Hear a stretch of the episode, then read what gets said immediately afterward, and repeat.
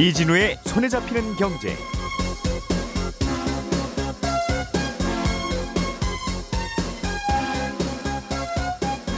안녕하십니까 이진우입니다.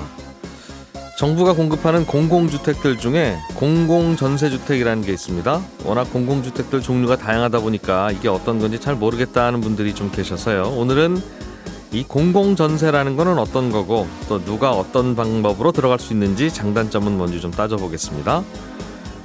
다른 기업의 물건을 배로 날라주고 돈을 버는 해운 회사 HMM이라는 회사의 실적이 요즘 좋아지고 주가가 많이 올라가면서 HMM의 대주주인 산업은행의 고민이 커지고 있습니다. 주가가 오르는데 주식 많이 갖고 있는 산업은행은 왜 고민을 하는 건지도 들어보겠습니다.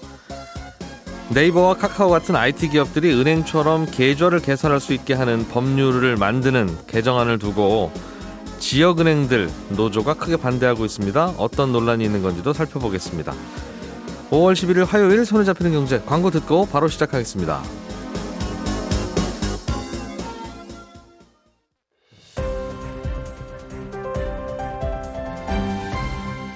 이진우의 손에 잡히는 경제. 네, 중요한 경제 뉴스들 최대한 쉽고 최대한 자세하게, 최대한 친절하게 배달해드리겠습니다. 김현우 행복, 행복자산관리연구소장, 고란 경제전문기자, 손에 잡히는 경제 박세훈 작가 세 분 나오셨습니다. 어서 오세요. 네, 안녕하세요. 네, 안녕하세요.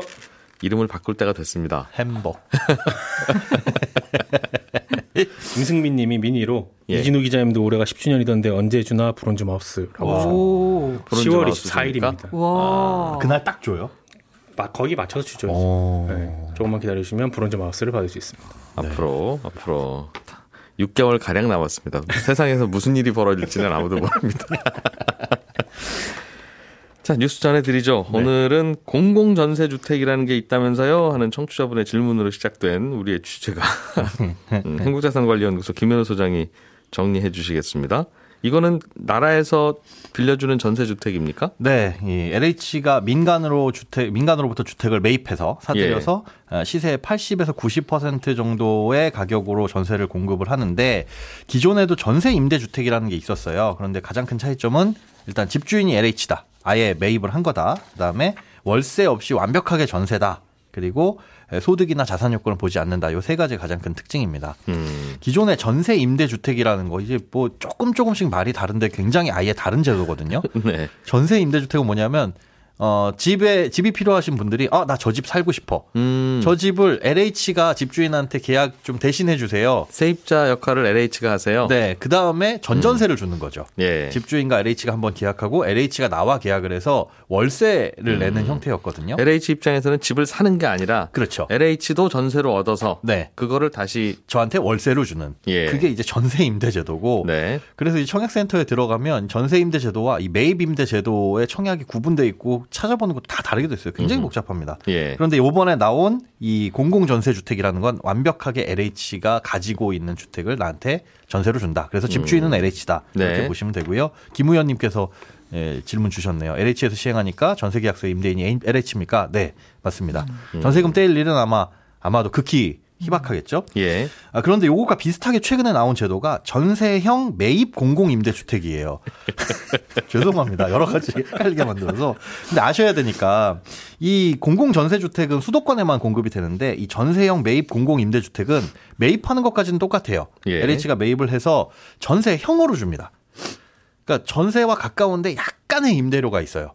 월세 좀 낀다? 네, 네. 월세가 약간 끼는데 어, 시세에 그러니까 예를 들어 시세가 1억이고 한 80% 음. 정도로 공급하거든요. 예. 그 2천만 원 정도가 차액 차액이 있잖아요. 그 그냥 공공 반전세 주택 이러면 되지 뭐 이름을. 너, 약간 이게 약간 이해됐어요. 예. 예. 예. 예. 그게 한 3.5% 정도. 예, 월세 예. 약간 끼는 거 예. 그런 제도가 있는데 이거는 이제 전국적으로 시행을 합니다. 음. 그래서 그 정도의 차이점은 있고 우리가 있고. 이제부터 알아봐야 될 건 공공 전세 주택과 전세형 음. 임대 주택 요 두 가지의 차이점을 조금 아, 생각하시면서 내가 어떤 거에 들어갈 수 있는지 네. 네 확인해 보시면 될 것 같습니다. 공공 전세 주택이 있고 공공 반전세 주택이 있으니 내 형편에 맞춰서 들어 선택하면 되고. 예, 그렇습니다. 집주인이 LH 결국 나라가 집주인이니까 좋은 점은 있겠고 싸게 줄 거고 나가라고 안 할 거 아니겠어요? 네. 그렇습니다. 얼마 동안 살 수 있어요? 어, 공공 전세 주택은 예. 어, 최대 6년. 예. 그러니까 기본 2년에 2회 연장을 할 수 있고 음. 그와 비슷한 약간 전세형 임대주택. 네. 요거는 기본 2년에 1, 한 회 정도 재계약을 할 수 있고 다음번에 대기 순번이 없으면 한 회 더 할 수 있습니다. 그런데 아. 대기 순번이 많이 밀리더라고요. 그러니까 거의 4년까지만 살 수 있다고 보시면 음, 됩니다. 그건 일반 주택과 비슷하네요. 네, 네. 예. 어, 시중에 전세가의 한 8, 90%? 네, 그 공공 전세 주택 같은 경우에는 80에서 90% 예. 정도의 시세로 지역마다 조금씩 차이가 있고요. 아주 싸지는 않겠군요. 네, 아주 싸지는 않습니다. 예. 어제 보니까 그렇게 싸지는 않았고 전세형 임대 주택 같은 경우에는 뭐 시세의 70% 혹은 80%로 공급을 하는데 예. 이게 이제 순위를 결정을 해요. 이제 공공 전세 주택 같은 경우는 어떻게 순위가 결정되냐? 그러니까 많이 몰리게 되면 네. 1순위는 3, 3명 이상 가구원 수가. 그럼 음. 거기서 이제 추첨을 합니다. 그러니까 많이 몰려요. 많이 몰리겠죠. 네, 많이 몰리겠죠. 그러니까 지금도 사실은 자격 조건이 있는 거랑 마찬가지네요. 네, 소득과 예. 재산은 안 보는데 많이 몰리시면 네. 3명 이상인 분들이 1순위고 아, 소득 재산은 아예 안 봅니다. 아예 안 봅니다. 예. 어, 무주택 요건만 유지하시면 됩니다. 주택만 없으면 예, 소득 재산은 괜찮고 네. 그 대신 식구가 많아야 된다. 식구가 많으면 많을수록 좋지 않고 3명 이상이면 다 음. 똑같은 조건으로 추첨이 돼요. 네. 그리고 그 추첨되는 순번으로 예비자까지 선정이 되기 때문에 음. 음. 그걸로 이제 쭉 간다라고 보시면 되고 예. 입주하고 나서도 유주택이 돼 버리면 다음번 계약 때 계약을 할 수 없다. 음. 어, 중간에 쫓겨나지는 않습니다. 간단하네요. 예, 그렇게 예. 알고 계시면 되고 이 전세형 임대주택 아까 반전세 같은 그 느낌. 네. 요것도 무주택인 기준은 맞추셔야 되고 신청자가 많으면 순위를 네가 지로 나눠요. 1순위는 생계 및 의료급여 수급자, 음흠. 어려우신 분들. 이 경우 같은 경우에는 어, 시세의 30%로 임대를 해줍니다. 음. 일부 주택만 제외하면요. 예. 그리고 2순위 같은 경우에는 그 도시근로자 평균 임금이라고 하잖아요. 예. 어, 전년 소득의 평균 50% 이하인 음. 어, 경우가 2, 2순위고요. 그다음에 뭐 소득 70% 이상 장애인 분들이나 이렇게 됐을 경우에는 어, 시세의 70%로 공급을 하고 네. 3순위는 소득 100% 이하. 아, 이분들까지도 70%로 공급을 합니다.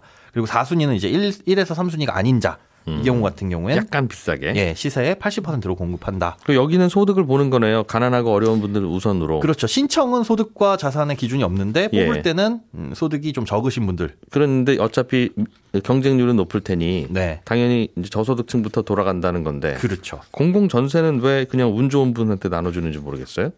그러게요. 나라 돈을 쓰는데.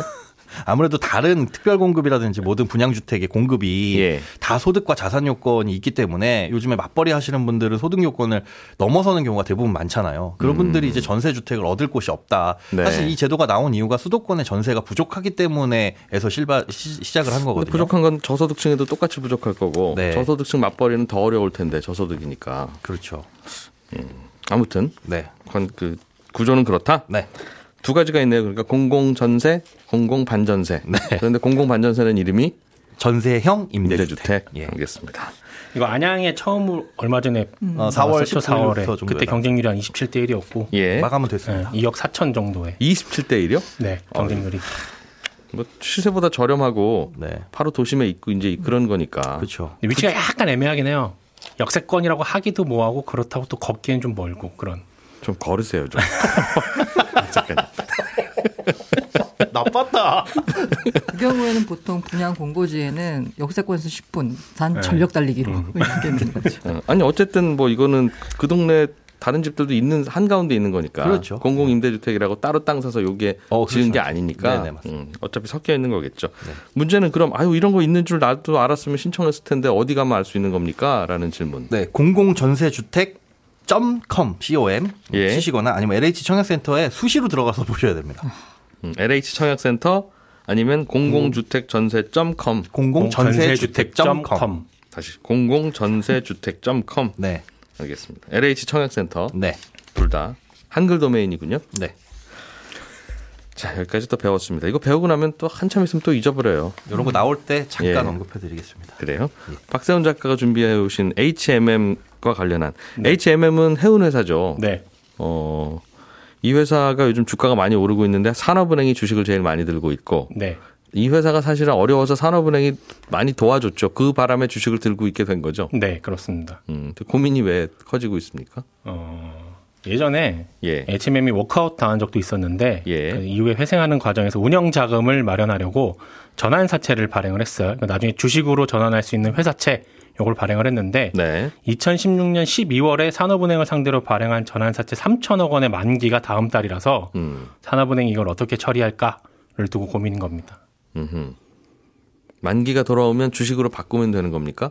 그런 옵션이 붙어 있는 게 전환 사채죠. 네. 나중에 우리 회사 주가 오르면 이게 사실상 주식이랑 같은 거라서 네. 차익이 커진다. 네. 그러니 지금 어려울 때 돈 좀 빌려줘라. 그렇습니다. 음. 보통은 돈을 잘 안 빌려주려고 할 때 할 때 이런 옵션을 붙이죠. 그렇죠. 네. 그렇죠. 예. 그러면 이제 기대했던 대로 예상했던 대로 잘 된 건데 네. 일단 돈 빌려줬는데 회사가 잘 되고 있으니까 네. 고민은 뭡니까? 어, 일단 만기가 되면 산업은행이 그냥 원금하고 이자만 받으면 돼요. 예. 뭐 대략 한 3,300억 정도 되는데 지금 HM 주가가 어제 종가 보니까 44,200원입니다. 음. 어, 작년 3월 27일 날 거 봤더니 2,120원이었어요. 주가가? 네. 작년 3월 27일에 2,120원인 주가가 지금 얼마라고요? 44,200원입니다. 와. 예. 산업은행이 들고 있는 전환 사채가 주당 5천 원에 바꿀 수 있어요. 그리고 예. 전환 가능한 주식 수가 한 6천만 주 되는데 단순 대입하면 수익이 한 2조 원 넘습니다. 또 그러네요. 44,200원짜리를 5천 원에 사는 거네요. 그렇죠. wow. 음. 거기다가 이제 6천만 주를 곱하게 되면 2조 원이 예. 훨씬 넘어요. 어, 그러니까 단순히 그냥 원금하고 이자 3,300원 받을래요? 3, 300억 받을래요? 아니면 2조 원 받을래요? 하면 간단하죠. 음. 2조 원 받죠. 2조 원 받으면 되잖아요. 2조 원어치 주식으로 받는 게 맞는데 그렇습니다. 전환해서 팔면 2조 원. 문제는 이걸 주식으로 전환해서 팔면 주가가 떨어질 수 있으니 그렇습니다. 그 주식을 들고 있는 건 유권자고. 네. 그러니까 좀 고민이다 이 말입니까? 보통의 투자자나 기관이라면 이거 크게 고민 안 할 거예요. 그냥 바로 예. 투자한 비용 뽑아내기 위해서라도 바로 전환해서 팔 텐데. 예. 산업은행이 또 국책은행이다 보니까 음. 이거 다 팔게 되면 시장에 물량 왕창 쏟아지고 그럼 또 주가 하락의 원인이 되고 예. 그러면 이제 개인 투자들의 원망의 대상이 되고 국책은행이 그래도 되는 거냐 예. 이런 얘기가 들릴 것 같으니 팔아야 되나 말아야 되나 고민하고 있는 거죠. 그 고민이라는 거죠. 그렇습니다. 그리고 요건 이제 썰인데 어, 어제 취재한 기자한테 물어보니까 산업은행이 어쨌든 이걸 민간에 매각을 해야 되잖아요. 예. 매각을 하려면 좋은 조건으로 매각을 해야 되기 때문에 한꺼번에 다 팔려고. 네, 그렇습니다. 그것도 그런 게 일단 지금 팔고 네. 나중에 남는 주식만 매각해도 매각한 그 충분히 경영권 사갈 수 있어서 네. 오히려 주식으로 계속 전환해서 갖고만 있으면 주식의 덩치가 커져서 네. 사가려는 사람이 왜 이렇게 많이 갖고 있어? 이거 다 반만 사가면 안 돼? 이제 이런 얘기 한다고 오히려. 네. 그런 얘기도 있더군요. 그렇습니다. 주식으로 보유하고 있는 방법도 있긴 한데 네. 우리나라 은행법에는 은행이 한 기업의 주식을 15% 이상은 보유하지 못하게 하고 있습니다. 네. 지금 사은이 갖고 있는 지분이 한 12.6%인데 음. 전부 다 주식으로 바꿔서 들고 있으면 지분이 25.9%가 돼요. 예. 어, 그러다 보니까 안 되죠. 예, 물론 예외적으로 금융위원회가 뭐 정한 업종이거나 아니면 기업 주조, 구조 조정을 위해 필요한 경우는 음. 금융위 승인을 받아서 보유하는 것도 가능은 한데 네. 어, 뭐 어떻게 할지 고민인 거죠. 이게 태국이나 혹은 뭐 인도네시아나 그런 회사에 그런 나라의 회사에다 돈 빌려줬다가 네. 이렇게 주가가 올랐으면 우리 고민 안 하죠 그냥. 그렇죠. 당연히 아, 팔고. 오세요 얼른. 왜 안 팔았어요? 잘했어요. 이럴 텐데. 그리고 다음에는 그렇게 위험한데 투자하지 마세요. 이랬을 텐데. 네. 우리나라 주식 시장이니까 우리나라 투자자들이 항의를 할까봐. 네. 음. 어제 네. 주가가 하락한다는 거죠. 그렇죠. 그러면은 쏟아지게 되면 산업은행이 그걸로 공매도 하거나 이러진 않겠죠. 평소에 의심이 많습니다. 아, 그, 그 예를 들면 산업은행이 주식 전환 하느냐 마느냐가 주가의 아주 중요한 변수인데 그렇죠. 본인들은 아니까 네. 주식도 음. 전환하기로 하면 네. 그 전에 공매도를 치고 네. 주식 전환하기로 발표를 하고 네. 수익을 극대화한다. 그러지는 않겠죠. 그참뭐 뭐 하네요. 그렇죠. 그게 그게 법적으로 문제는 국채은행 입장에서는 사실. 수익을 극대화하는 게 국민들한테 도와주는 거라서 네. 그런 일을 저기 저 인도네시아 증시나 이런 데서 하요, 할까요? 그러면 인도네시아가 무슨 죄? 예를 들면 예. 다른 나라 주식 시장에서 음. 한다고 그랬으면 파이팅. 어 그것도 나쁘지 않지. 아, 잘했다. 어 뭐 최대한 수익을 올리는 건데 음. 불법이 아니라면 하세요. 네. 할 텐데 음, 좀 다르네요 네. 판단이. 그래서 어제 어떻게 될 거냐고 산업은행 출입하는 기자랑 HMM 출입하는 기자한테 물었는데 예. 돌아오는 답은 우리도 모른다. 그렇습니다. 이게 조금 싱거운 결론이긴 한데 예. 워낙 지금 주식시장에서 관심이 많은 주제라서 정리를 좀 해봤습니다. 예. 어쨌든 투자자분들은 이 물량이 나올 수도 있다는 걸 항상 염두에 두셔야 될 것 같아요. 음. 그래서 지금 그 HMM의 주가 적정 주가를 판단할 때 음. 이게 주식으로 얼마나 전환될지에 따라서 적정 주가가 다 달라지는 거예요. 음, 그렇죠. 예를 들면 이 회사의 기업 가치가 10조다라고 가정을 하면 도대체 한 주에 그럼 얼마 가치가 있는 거냐라고 할 때 총 주식 숫자가 이렇게 막 음. 왔다 갔다 하잖아요. 음. 네. 산업은행이 어떻게 결정하느냐에 음. 따라서. 이미 그런데 최악의 상황은 다 반영이 되어 있는 거 아닐까 싶기도 해요. 이걸 몰랐던 것도 아니고 예. 채권의 만기가 돌아온다는 거 다들 시장에서 알고 있었을 텐데 모르는 분들이 많으실 어렵네요. 그렇군요.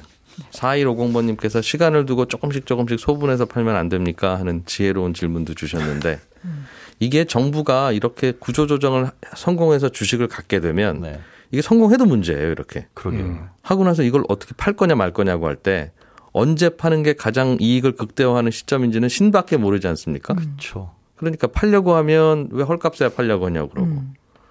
그렇다고 참으면 그때 팔았어야 됐지 왜.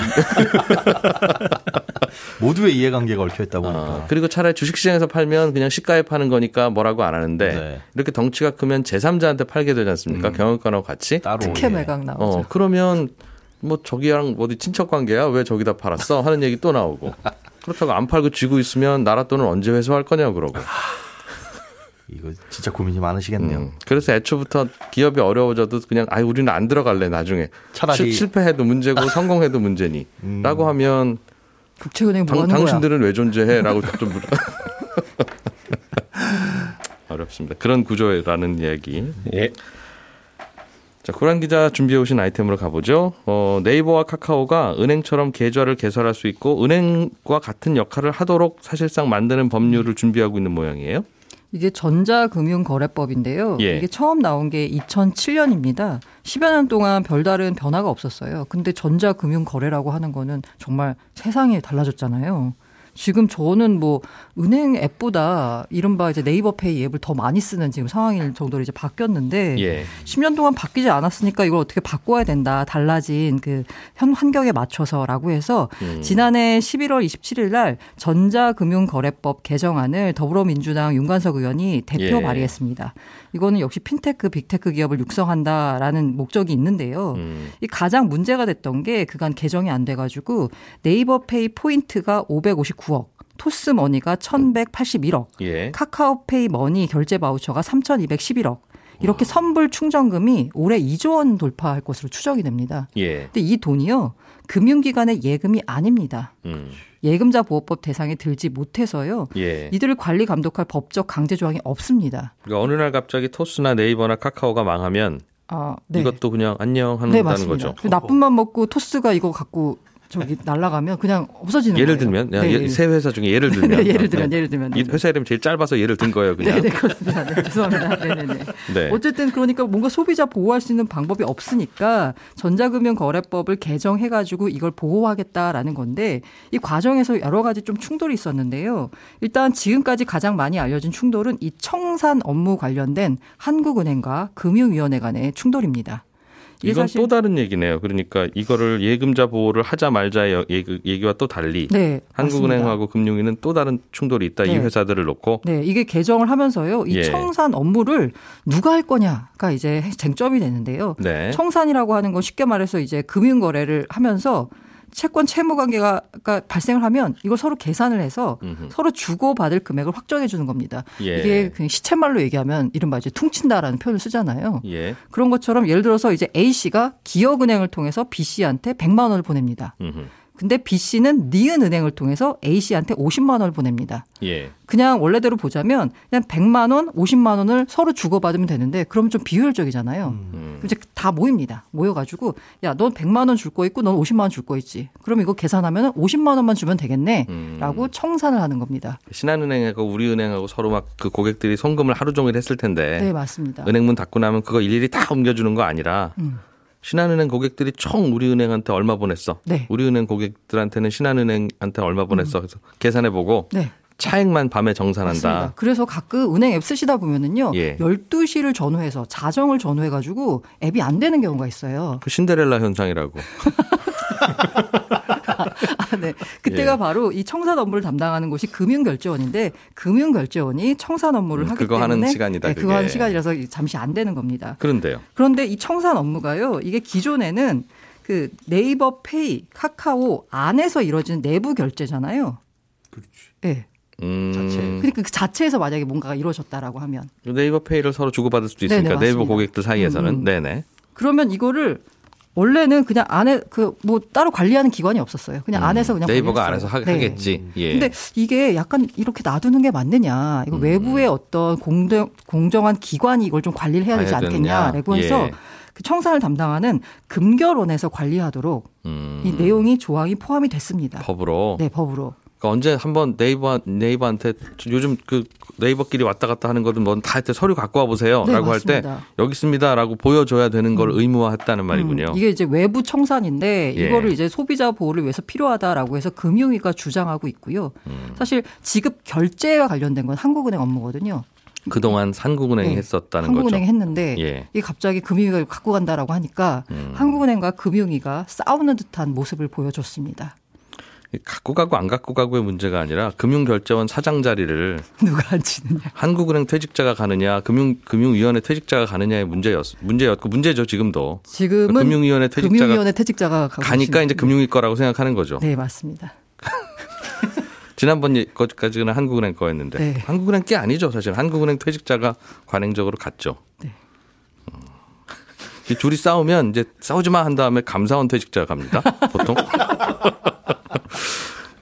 참 어떻게 해야 되는지 그것도 참 알겠습니다. 근데 네이버 카카오가 서로 이렇게 그 영역을 펼쳐 나가다 보면 지방은행들이 고사한다 이런 주장이 또 지방은행으로부터 네. 나오는 모양이에요. 전자금융거래법 개정안에 보면 또 들어있는 게 뭐냐면 예. 종합 지급 결제업자로 네이버나 카카오가 등록을 할 수 있습니다. 이 얘기 네. 뭐냐면 직접 통장을 오픈할 수 있다는 얘기거든요. 네이버 통장, 카카오 통장 만드세요, 예금하세요 할 수 있다는 얘기죠. 이렇게 되면 지역에 있는 분들이 사실 네이버가 여러 가지 포인트나 혜택을 붙이고 카카오가 붙이면 음. 지역은행 통장에 가입을 하는 게 아니라 네이버페이, 카카오페이로 월급 통장 같은 걸 옮겨버린다는 거죠. 그럼 이제 지방은행들이 예금도 예금도 못 받고 네. 예금을 못 받으면 대출도, 대출도 못 하고 그럼 대출 못 해주면 지역 경제가 어려워진다. 네 맞습니다.